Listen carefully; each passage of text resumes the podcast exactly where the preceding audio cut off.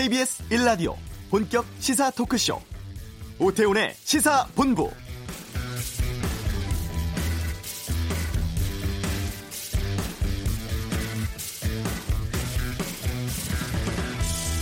여야가 패스트트랙 법안 처리를 놓고 극한의 대치 상황 이어가고 있는데요. 오늘 임시국회 첫 본회의를 열고 법안 처리 시도할 것으로 보입니다.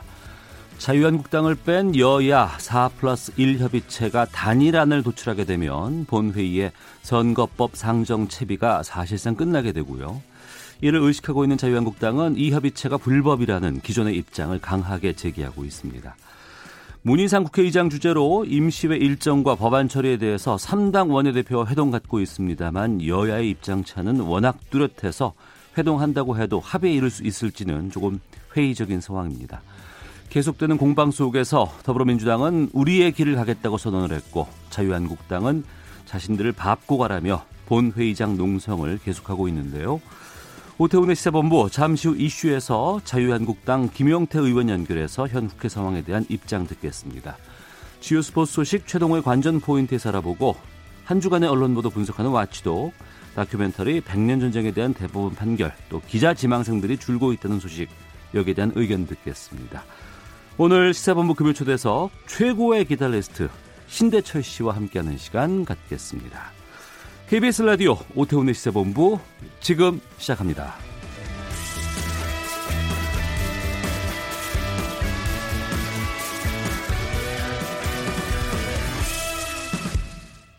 네, 이 시각 핫하고 중요한 뉴스들 정리해 드립니다. 방금 뉴스 KBS 보도본부의 박찬영 기자와 함께합니다.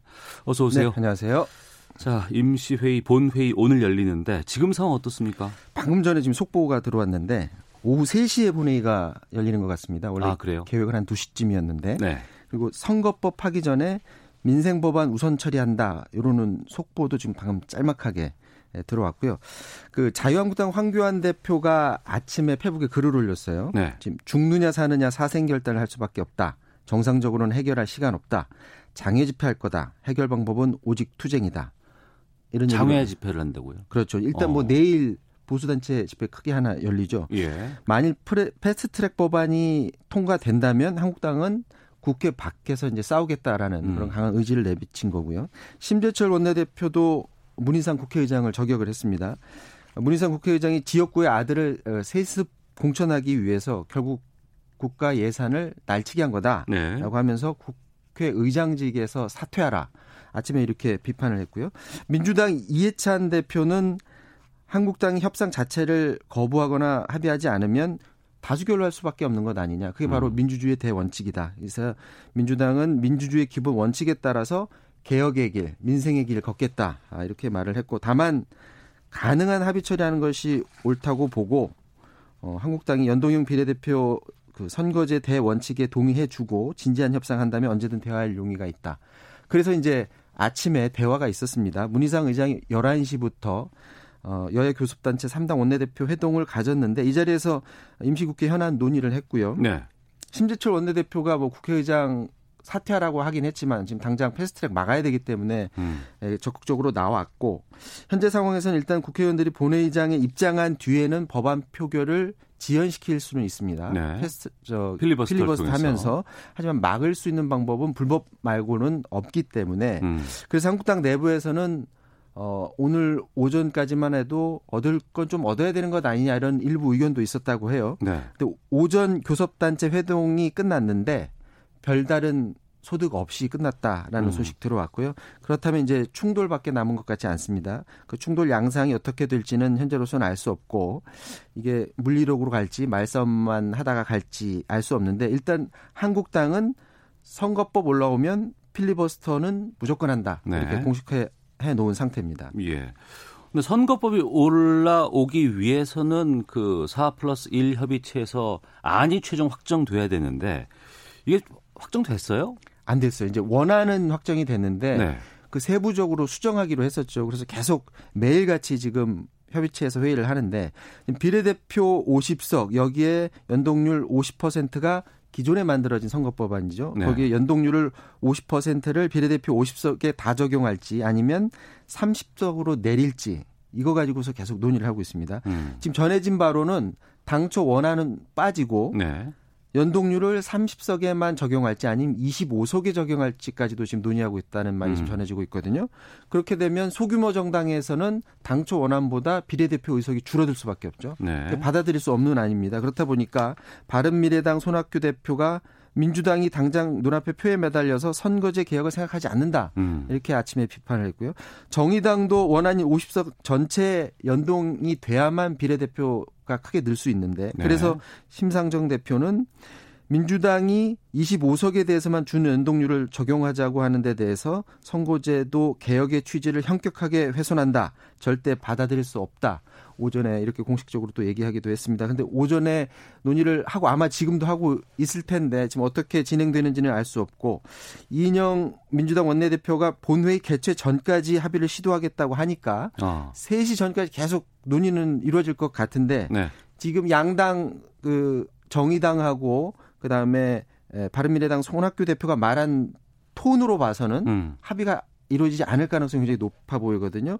그러면 원한대로 올라갈 수도 있고 예. 아니면 오늘 안을 안 올릴 가능성도 있어 보입니다. 음, 알겠습니다. 뭐 지켜보죠. 뭐 얼마 안 남았는데.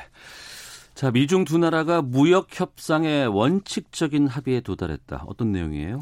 지금 공식적으로 미국 백악관이 밝힌 내용은 아니고요. 블룸버그하고 로이터 통신이 오늘 아침에 보도를 했습니다. 네. 1단계 무역 합의안 이제 트럼프의 서명만 남았다라는 취지로 보도를 했는데 언론들은 그 라이트하이저 미 무역 대표부 대표가 일부 상원들한 의원들한테 말을 했답니다.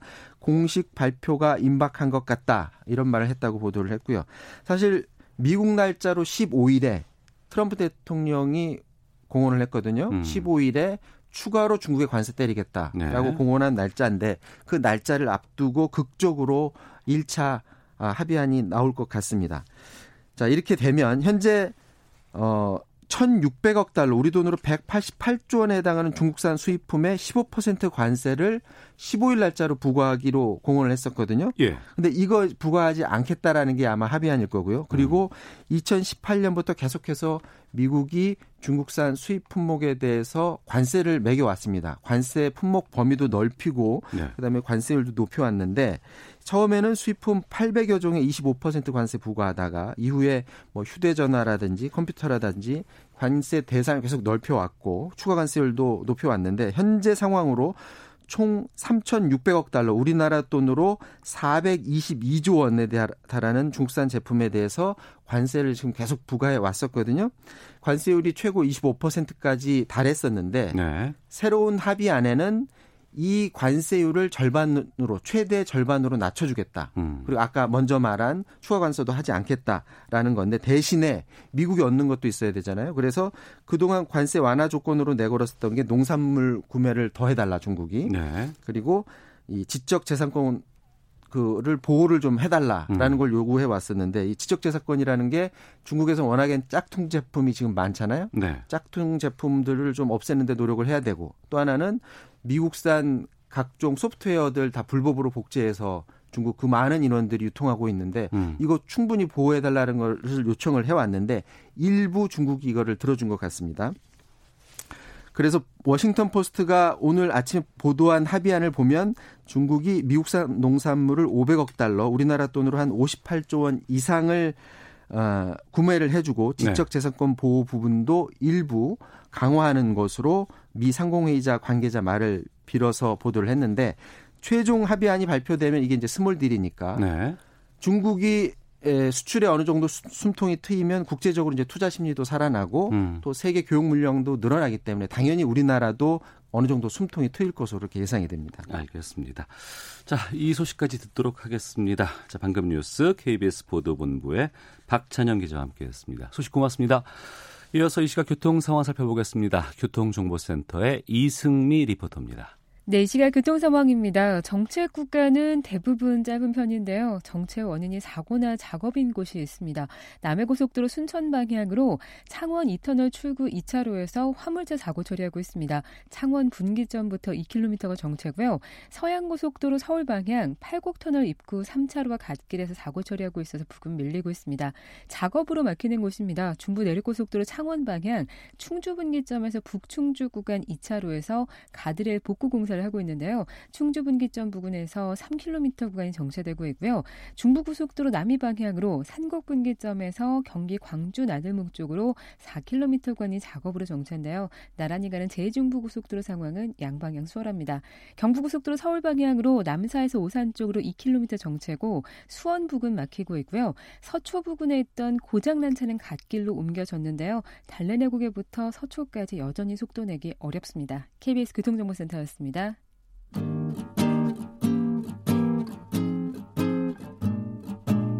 KBS 1라디오 오태훈의 시사본부 여러분의 참여로 더욱 풍성해집니다. 방송에 참여하고 싶으신 분은 문자 9730번으로 의견 보내주세요. 짧은 문자는 50원, 긴 문자는 100원의 정보 이용료가 붙습니다. 애플리케이션 콩과 마이케이는 무료고요. 시사본부는 팟캐스트와 콩, KBS 홈페이지를 통해 언제나 다시 들으실 수 있습니다. 많은 참여 부탁드려요. 네, 오늘 임시국회 첫 본회의 열리고 어, 패스트트랙 법안 처리 시도할 것으로 보입니다. 지금 자유한국당은 법안 저지를 위한 무기한 농성에 들어간 상황인데요. 아, 자유한국당 김용태 의원 연결해서 국회 상황에 대한 입장 들어보도록 하겠습니다. 안녕하십니까? 안녕하십니까 김용태입니다. 네. 오전에 아, 문희상 의장 주재로 원내 회의 열렸 아, 원내 대표 간의 회동이 있었다고 하고 지금 오후 3시쯤에 본 회의 열 예정이라고 하는 것 같습니다. 지금 상황에 대해서 자유한국당 입장 궁금합니다. 어떻습니까? 국회 회의를 이제 하면은 가장 중요한 게 며칠 할 거냐, 언제까지 할 거냐 가장 중요하지 않겠어요? 네. 그다음에 그 회의에서 처리할 안건이 뭐냐, 음. 그다음에 그 안건의 순서는 어떻게 되느냐. 예. 근데 지금 날짜 안 정해졌다고 그럽니다. 며칠까지 할지. 음. 두 번째는 그 안건이 무엇인지에 대해서도 지금 뭐 나온 게 명확하지 않아요. 그 안건 중에 민생법원이라고 하는 거 말고 네. 선거법하고 이 공수처법, 검경수사 조정권 이 법이 들어가는지 안 들어가는지 지금 잘 모르겠습니다. 어. 그리고 순서는 어떻게 되는지. 네네. 뭐 지금 뭐 알려진 거는 3시에 한다 이거 말고는 잘 모르겠습니다. 아 그래요. 예. 정확하게 통보를 받은 상황이 아니군요 지금요. 저도 좀 뭐 뉴스 보고 알고 있습니다. 예, 예. 아 그렇군요. 예. 지금 로텐더홀 앞에서 지금 사흘째 법안 저지 위한 무기한 농성 예. 지금 하고 있는데 예. 또 황교안 대표 어, 법안 통과된다 그러면은 장외 투쟁 모드로 들어가겠다라고 fast 네. 아, 저기 밝혔다고 하거든요. 예. 이 부분에 대해서는 어떻게 보세요? 우리가 할 게 없으니까 그렇게 하는 거예요. 어. 지금 뭐4 플러스 1 정말 보도도 못한 이런 괴이한 어떤 협의체 통해서 선거법, 공수처법, 검경수사조정법 통과시킨다고 하니까 네. 저희로서는 뭐 수적으로 일단 밀리니까 예. 도저히 막을 방법이 없으니까 정말로 음. 우리를 밟고 가라 이렇게 지금 투쟁하는 방법밖에 없고 예. 여기서 하나만 제가 꼭 설명드릴 게 있어요. 4 플러스 1 중에 네. 1은 이제 민주당 아니겠어요? 음. 그럼 4 중에는 하나는 이제 정의당이 있을 거고 예. 정의당은 뭐 온전하게 이제 뭐 자기 당의 입장을 대변할 수 있을 텐데 음. 거기에 바른미래당과 네. 그 민평당, 민주평화당이 있는데요. 네. 아시다시피 바른당 절반으로 쪼개져 있고 음. 그다음에 그 민평당 반으로 쪼개져 있고 예. 그런데 민평당에서 쪼개져 나온 그 하, 대한신당이라고 창준이 만든 거 예, 예, 예. 여기만 4 플러스 1에 들어가 있고 음. 바른미래당에서 쪼개진 즉 네. 뭐 변혁 뭐 어제 새로운 보수당이라고 이름 만들었는데 창준이 띄운 거 예. 거기는 안 들어 있어요. 음. 그러니까 쉽게 얘기하면 민주당, 정의당 편 드는 사, 사람들끼리만 4 플러스 1을 해서 하는 거죠. 그래서 네. 참 저희로서는 이런 체제 자체가 음. 예산안뿐만 아니라 선거제, 그다음에 우리나라 사법 체계 전체를 뒤바꾸는 법안을 이 논의하고 통과시키는 주체로 떠올랐다는 게 네. 참으로 속을 우리는 이걸 참 제대로 막을 수 없는 그런 옹색한 처지에 음. 놓여 있다는 게 어, 가슴 아픕니다. 네. 어, 옹색한 처지라고 말씀해 주셨는데 네. 오늘 오후 3시에 만약에 본회의가 열리고 법안 처리가 시도된다 그러면 예. 그때는 어떻게 지금 계획하고 계십니까? 뭐 일단 우리 심재철 원내대표가 이렇게 밝히셨어요. 민생 법안에 대해서는 네. 필리버스터하지 않고 정상적으로 음. 처리하겠다. 네. 다만 이제 선거법부터는 만약에 필요하다면 선거법, 그 공수처법, 검경수사조정권법 관련해서는 필리버스터를 하겠다. 네. 이렇게 이제 공언을 한 상태니까요. 어. 일단 뭐 회기가 언제까지인지, 예, 예. 안건이 무엇인지, 어. 그다음에 안건의 순서가 무엇인지에 따라서 여러 가지 상황들이 발생할 수 있겠습니다. 예. 지난번에 예산안 처리했을 때에 대해서도 상당히 부정적이고 분노를 많이 표출해 오고 네. 계시는 것으로 알고 있습니다. 예. 지금 한국당 의원 모두가 서명을 해서 홍남기 부총리 탄핵 소추안 제출을 했는데 예. 여기에 대해서도 좀 발의 이유를 좀 말씀해 주시죠. 뭐 공무원 하면은 정치적 중립성이 가장 중요하다. 그래서 그걸 헌법에 명기해뒀잖아요. 네. 그 헌법에 근거해서 형법 123조는 공무원이 직권 남용을 해서 의무 없는 사람에게 일을 시키는 것 이것을 바로 그 직권 남용죄로 처벌하도록 되어 있습니다. 이 조항에 근거해서 저희가 홍남기 부총리 및 이하 그 기획재정부 이 공무원들을 고발 조치하게 됐고요. 예. 사실 뭐 이 정부 관계자들이 무슨 죄가 있겠습니까? 음. 다만 그4 플러스 1이라는 전혀 이 예산을 협의해서 안건을 만들어서 본회의에 상정하도록 하는 이런 권한을 갖지 않은 네네. 대의한 협의체가 음. 이 예산안을 준비했고 그 예산안을 사실은 그러면 정부 입장에서는 나중에 우리가 책임질 수 없기 때문에 네. 정상적인 절차, 즉, 그 국회법에 명기된 교섭단체 간에 협의된 안을 정부에 넘기면 우리가 예산안을 최종적으로 시트 작업에서 작성해서 본회의에 올리겠다. 이렇게 돼야 되는데 이제 그 과정을 안 거친 거죠. 네. 안 거치니까 저희로서는 음. 어뭐 황당할 수밖에 없고 그래서 네. 그 예결위원장인 김재현 의원이 계속 경고를 했는데도 불구하고 음. 네. 뭐 정부가 그4 플러스 1이라는 이런 단체 안을 받아가지고 예산을 만들어서 이제 본회의에 올렸기 때문에 저희로서는 뭐 또 그 고발하는 것도 정말 네. 불가피하고 저희 입장은 참으로 그 옹색해서 음. 안타깝게 짝이 없습니다. 예. 심재철 원내대표가 당선이 되고 첫 일성이었습니다만 이 예산안 처리를 제대로 막지 못했다라는 좀 비판도 있을 수 있지 않을까 싶은데 당내에서는 어떻게 보시는지요? 뭐 심재철 원내대표 입장에서는 네. 뭐 선거 어, 와중에 뭐 음. 강력하게 저지하겠다 말씀하셨지만 네. 뭐 결론적으로 막지 못하지 않았습니까? 예. 저는 뭐 이 심재철 대표의 지도력의 문제라기보다는 음. 우리 상황 자체가 네네. 어, 너무나 어려운 상황이었고 뭐 앞으로 이제 심재철 원내대표가 이 선거법, 공수처법, 검경수사조정권법 잘 협의해서 예. 하여튼 최악의 상황은 막아야 되지 않나 싶습니다. 네. 앞서서 민생 법안은 필리버스터를 하지 않겠다고 말씀을 해 주셨는데요. 그러면은 그 뭐 데이터 3법이라든가 이런 법안들에 대해서는 민생 법안으로 비쟁점 법안으로 판단하고 있으신 건지요? 데이터 3법은 당연하고요. 예.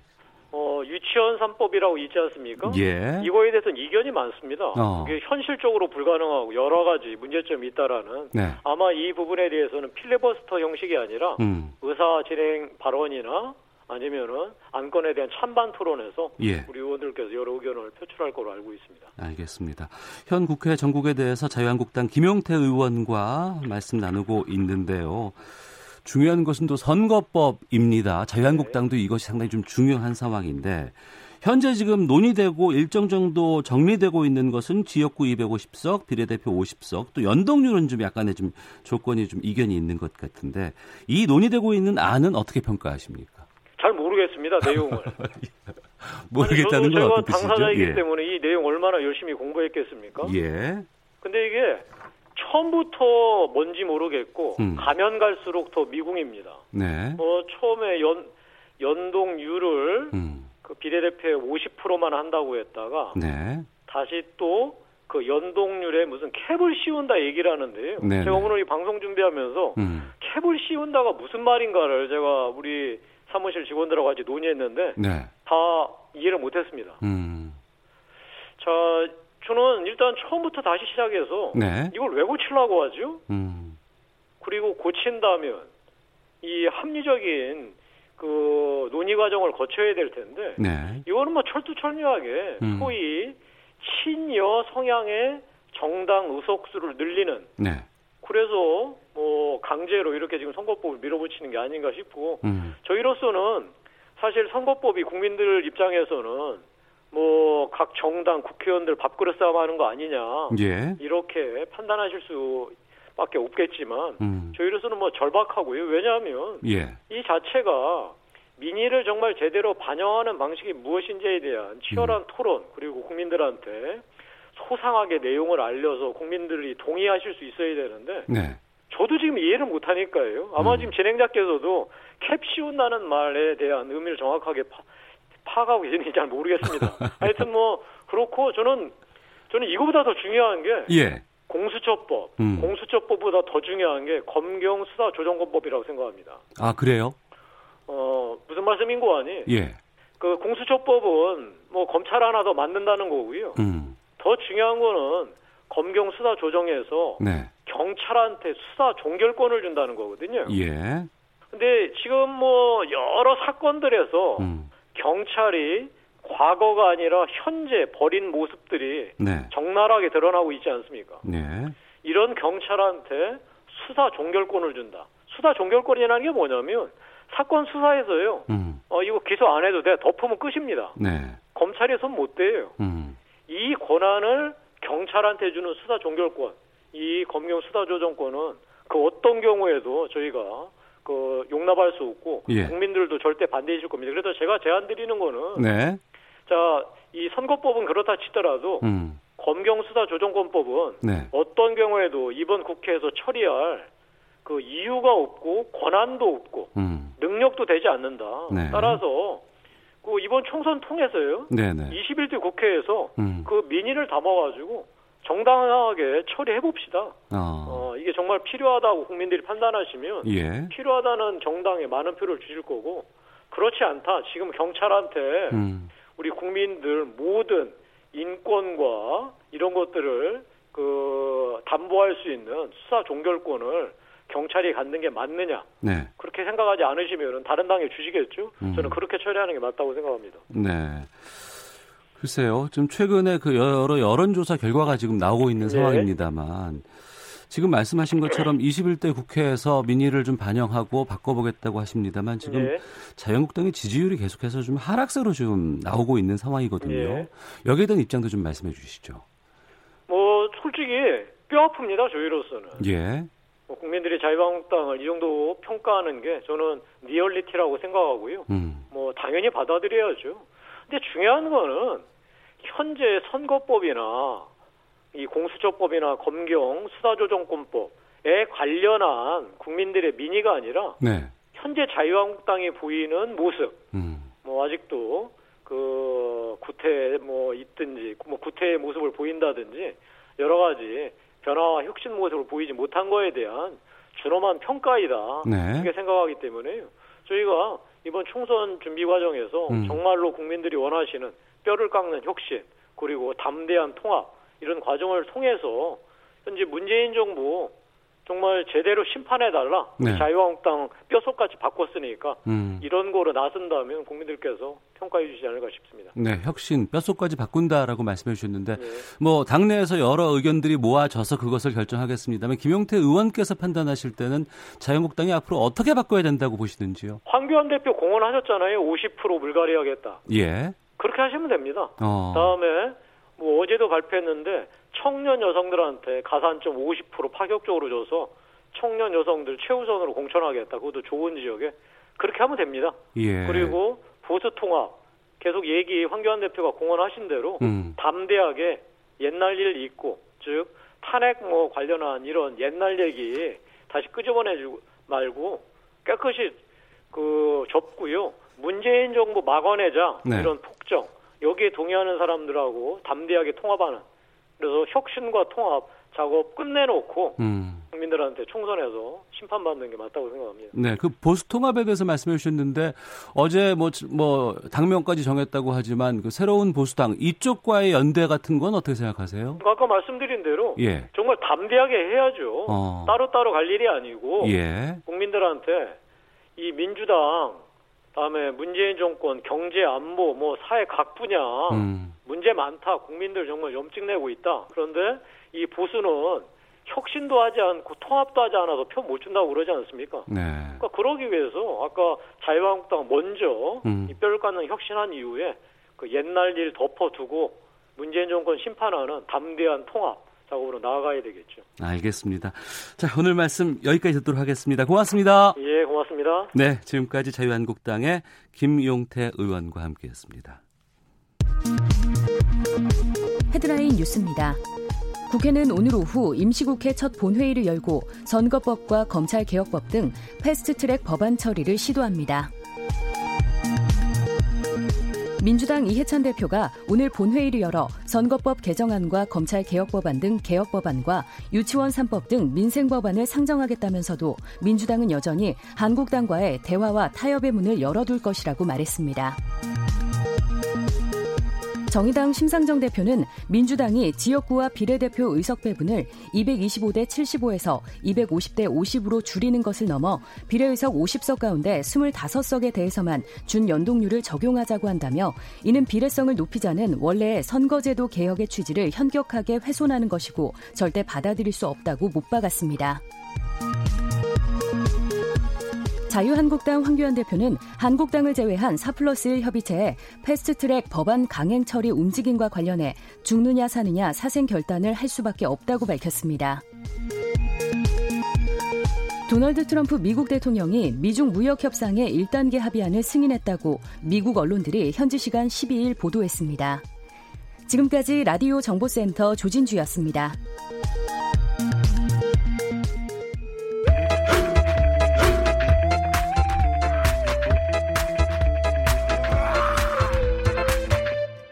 오태우래 시사 본부. 네, 한 주간의 스포츠 소식 정리하는 시간입니다. 최동호의 관전 포인트. 최동호 스포츠 평론가 나오셨습니다. 어서 오세요. 예, 안녕하세요. 예. 자, 박항서 매직, 박항서 감독이 베트남에 60년 만에 동남아시안 게임 우승을 안겨줬고, 예. 내일 귀국한다면서요? 예, 그렇습니다. 그 내일 귀국하는데 박항서 감독이 혼자 오는 게 아니고, 예. 이번에 그 동남아시안 게임에서 우승을 차지했던 베트남의 23세 이하 대표팀을 이끌고 귀국을 합니다. 아 선수들도 와요? 예 그렇습니다. 어. 인천공항으로 오지 않고 예. 어, 김해공항으로 오거든요. 또 왜 김해공항으로 오느냐? 예. 통영으로 가기 위해서입니다. 통영시. 어. 또왜 통영으로 가느냐? 예 예. 전지훈련하려고요. 아니 우승하고 나서 바로 또 전지훈련 한다고요? 예 그렇습니다. 왜냐하면은 예. 이제 지금까지는 음, 이제 마치 우리 그 소녀시대의 소원을 말해봐 음. 이것처럼 어, 베트남 국민들이 말했던 소원들을 네. 알라딘의 요술램프처럼 다 음. 이루어졌습니다. 네. 끝이 없어요. 어. 또두 가지 목표가 있죠. 뭐예요?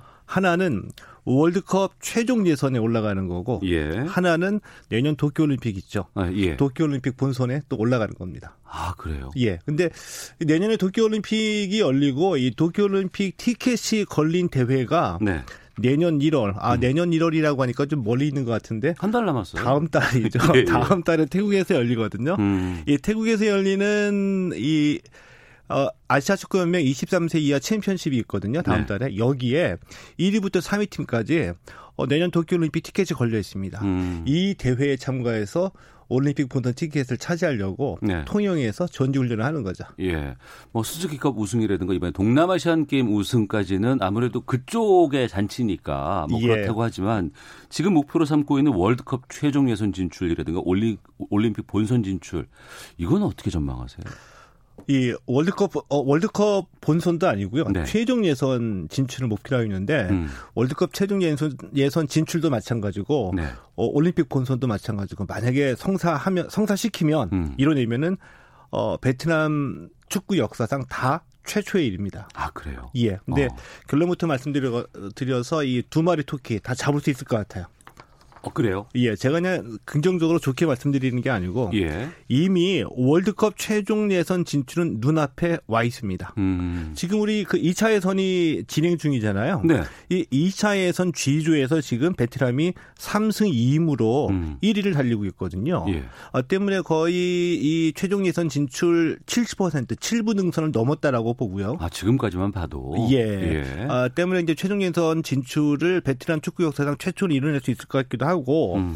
어, 좀 전에 말씀드렸던 그 아시아 축구연맹 23세 이하 챔피언십에서 3위 팀까지 도쿄올림픽 티켓이 주어지는데 네. 바로 이 대회가 아, 지난해 이 박항서 매직의 신호탄 음. 이 대회에서 준우승을 차지하면서 신호탄을 샀었죠. 네. 때문에 어, 베트남의 현재 전력하고 이렇게 멀리 있는 대회가 아니다. 충분히 음. 어, 준우승 정도는 차지할 수 있는 이 검증이 된 대회이기 때문에 네. 가능성이 높다라고 볼 수가 있는 거죠. 어. 베트남 국민들의 목표치를 상당히 많이 눈높이를 높여놓은 것이 바로 박항서 감독이 아닌가 싶은데. 네, 그러니까 이 동남아시아의 축구 패권국으로 떠올랐는데 음. 취임 이후에 동남아권 국가들과의 경기에서는 단 한 번도 패하지 않았습니다. 네. 아시아권 전체에서는 4강, 8강까지 이뤄냈고요. 음. 예. 스포츠 전체 종목 쪽으로 확대를 해보면 베트남과 우리와 인연이 많이 있다면서요? 어, 예, 그렇습니다. 이제 어, 소개를 해드리려고 하는데 이 박항서 이전에 예. 박충건이라는 인물이 있었거든요.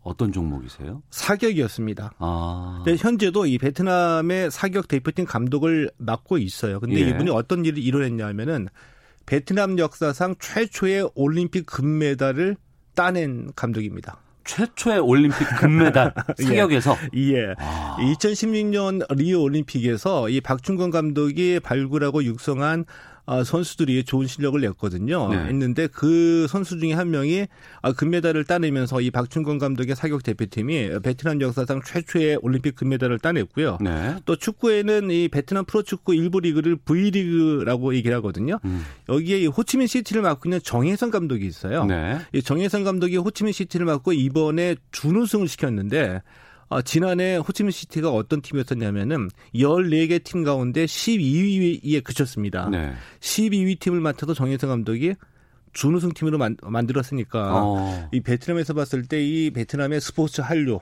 박항서 이외에 이 스포츠 지, 스포츠 지도자들의 활약이 음. 베트남 국민들에게는 굉장히 한국에 대한 이미지 이, 이런 것들을 좋게 만들어주고 있는 거죠. 네. 자, 어, 유럽으로 가보겠습니다. 손흥민 선수 얘기를 뭐 안 할 수가 없죠. 예. 정말 어마어마한 wonder goal이 나왔습니다. 아, 진짜. 예. 그 70여 미터 폭풍 드리블 골에 이어서 어제는 또 유럽 챔피언스 리그 경기까지 출전을 했었는데 좀 너무 혹사하는 거 아니냐라는 팬들의 좀 논란이 있다면서요. 어제 유럽 챔피언스 리그 바이에른 뮌헨전이 끝나고 난 뒤에 네. 이 팬들로부터 이게 너무 혹사당하는 거 아니냐 이제 이런 얘기가 있었거든요. 이게 음. 왜 그러냐 하면은 어, 지난 8일 번리전에서 말씀해 주신 그 70m 폭풍 드리블 wonder goal 터졌습니다. 이제 네. 그 다음 경기가 어제 열렸거든요. 토트넘에. 예. 어, 그러니까 독일 원정 경기 바이에른 미넨전이었는데 어, 이 혹사 논란이 일게 된 배경이 무리뉴 감독이 음. 그 해리케인이나 델리 알리 또 이 세르지 오리에처럼 예. 이 토트넘의 주축 선수들에게는 휴식을 줬어요. 안 데리고 갔어요, 독일에. 독일에? 예. 예. 1.5군을 데리고 가면서 손흥민을 데리고 가서 어. 교체 출전을 시킨 거죠. 예. 그러니까 손흥민 선수는 지금 굉장히 좀 그 무리한 일정, 이 음. 무리뉴 감독 취임 이후 다섯 경기를 모두 다 뛰고 있습니다. 이것을 보고 음. 팬들이 반드시 그 뮌헨전을 이겨야 되는 경기가 아니었기 때문에 이거 너무 네. 혹사시키는 거 아니냐라는 음. 이제 의문을 제시하고 있는 건데요. 어, 제가 봤을 때는 팬 입장에서 이런 말씀을 할 수는 있겠지만 네. 감독은 감독대로 계산하는 게 따로 있거든요. 음. 뭘 계산했느냐 하면은 plan B예요. plan B? 예, 이 토트넘의 plan B. 어. 그리고 토트넘의 plan B의 중심에 무리뉴는 손흥민을 뒀다. 아. 이걸 한번 가동을 한번 해보고 싶었던 거죠. 예. plan B는 뭐냐면 plan A 그러니까 토트넘의 주전술은 해리케인 선수를 one top으로 두거든요. 네네. 그 네. 손흥민이 주로 왼쪽 측면 공격수로 뛰게 되죠. 음. 근데 plan B는 뭐냐면 손흥민을 one top으로 쓰는 겁니다. 아, 바뀌네요, 그럼 톱이. 예, 그렇죠. 어. 예, 손흥민의 one top 가능성을 확인해 보기 위해서 어, 패해도 부담 없는 이 챔피언스 리그 이 바이에른 뮌헨전에 한번 가동을 시키고 싶었던 거죠. 근데 네. 실제로 어. 후반에 교체돼 가지고 one top으로 한 25분 정도 뛰었고요. 예, 예. 어, 무리뉴 감독도 이, 이, 선수들의 일정 이거 모르지는 않겠죠. 음. 항상 얘기하고 이 체력 여부를 체크하기 때문에 네. 어, 어, 그, 무리해서 손흥민 선수를 그렇게 어, 활용하는 것은 아니고 나름대로 음. 뭔가 좀 테스트 테스트를 해보고 어, 가동해보고 싶은 전술이 있었기 때문에 좀 고육 고육 지책이 발휘가 된 경기였다라고 보는 게 맞을 것 같아요. 네. 청취자 김재현님께서 손흥민 선수와 박항서 감독이 우리의 국격을 높여줍니다. 이렇게 의견도 예. 보내주셨습니다. 두산을 우승으로 이끌었던 프로야구 MVP죠. 린드블럼 선수가 메이저리그 간다고요? 예, 그렇습니다. 이제 메이저리그 공식 사이트가 이제 MLB.com이 있거든요. 예. 이 MLB.com이 미러키 벅스가 어, 린드블럼하고 계약을 했다라고 보도를 했습니다. 음. 2011년에 린드블럼 선수가 LA 다저스에서 메이저리그에 그 데뷔를 했다가 네. 부진해서 마이너리그를 돌다가 어 2015년에 이제 한국으로 왔거든요. 예. 롯데하고 두산을 거쳤습니다. 근데 음. 어 올해 이 career high 어, 가장 좋은 활약을 선보였죠. 네. 이 성공을 밑바탕으로 해서 메이저리그에 복귀한 겁니다. 음. 근데 어, NC 출신의 그 에릭 테임즈 선수 있고요. 예, 예. 또 테임즈 선수도 뛰다가 메이저리그로 밀워키로 갔잖아요. 예, 계약했죠. SK 출신의 메릴 켈리 선수 올해 음. 메이저리그에서 괜찮은 성적 보여줬거든요. 네.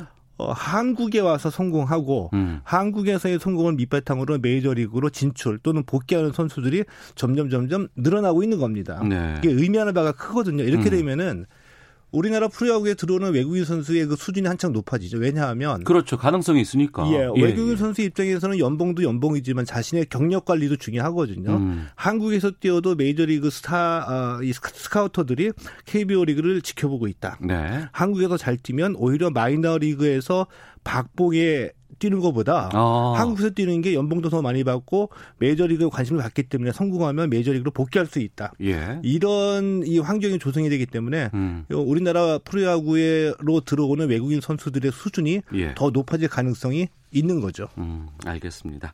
자, 이 소식까지 듣도록 하겠습니다. 관전 포인트. 스포츠 평론가 최동호 씨와 함께했습니다. 오늘 소식 고맙습니다. 예, 고맙습니다. 예, 1부는 여기서 마치겠습니다. 잠시 후 2부 와치독 시간에서는 다큐멘터리 100년 전쟁에 대한 대법원의 판단 내용에 대해서 알아보는 시간 갖도록 하겠습니다. 이어지는 시사본부 금요 초대석 기타리스트 가수 신대철 씨와 함께 하겠습니다. 뉴스 들으시고 잠시 후 2부에서 뵙겠습니다.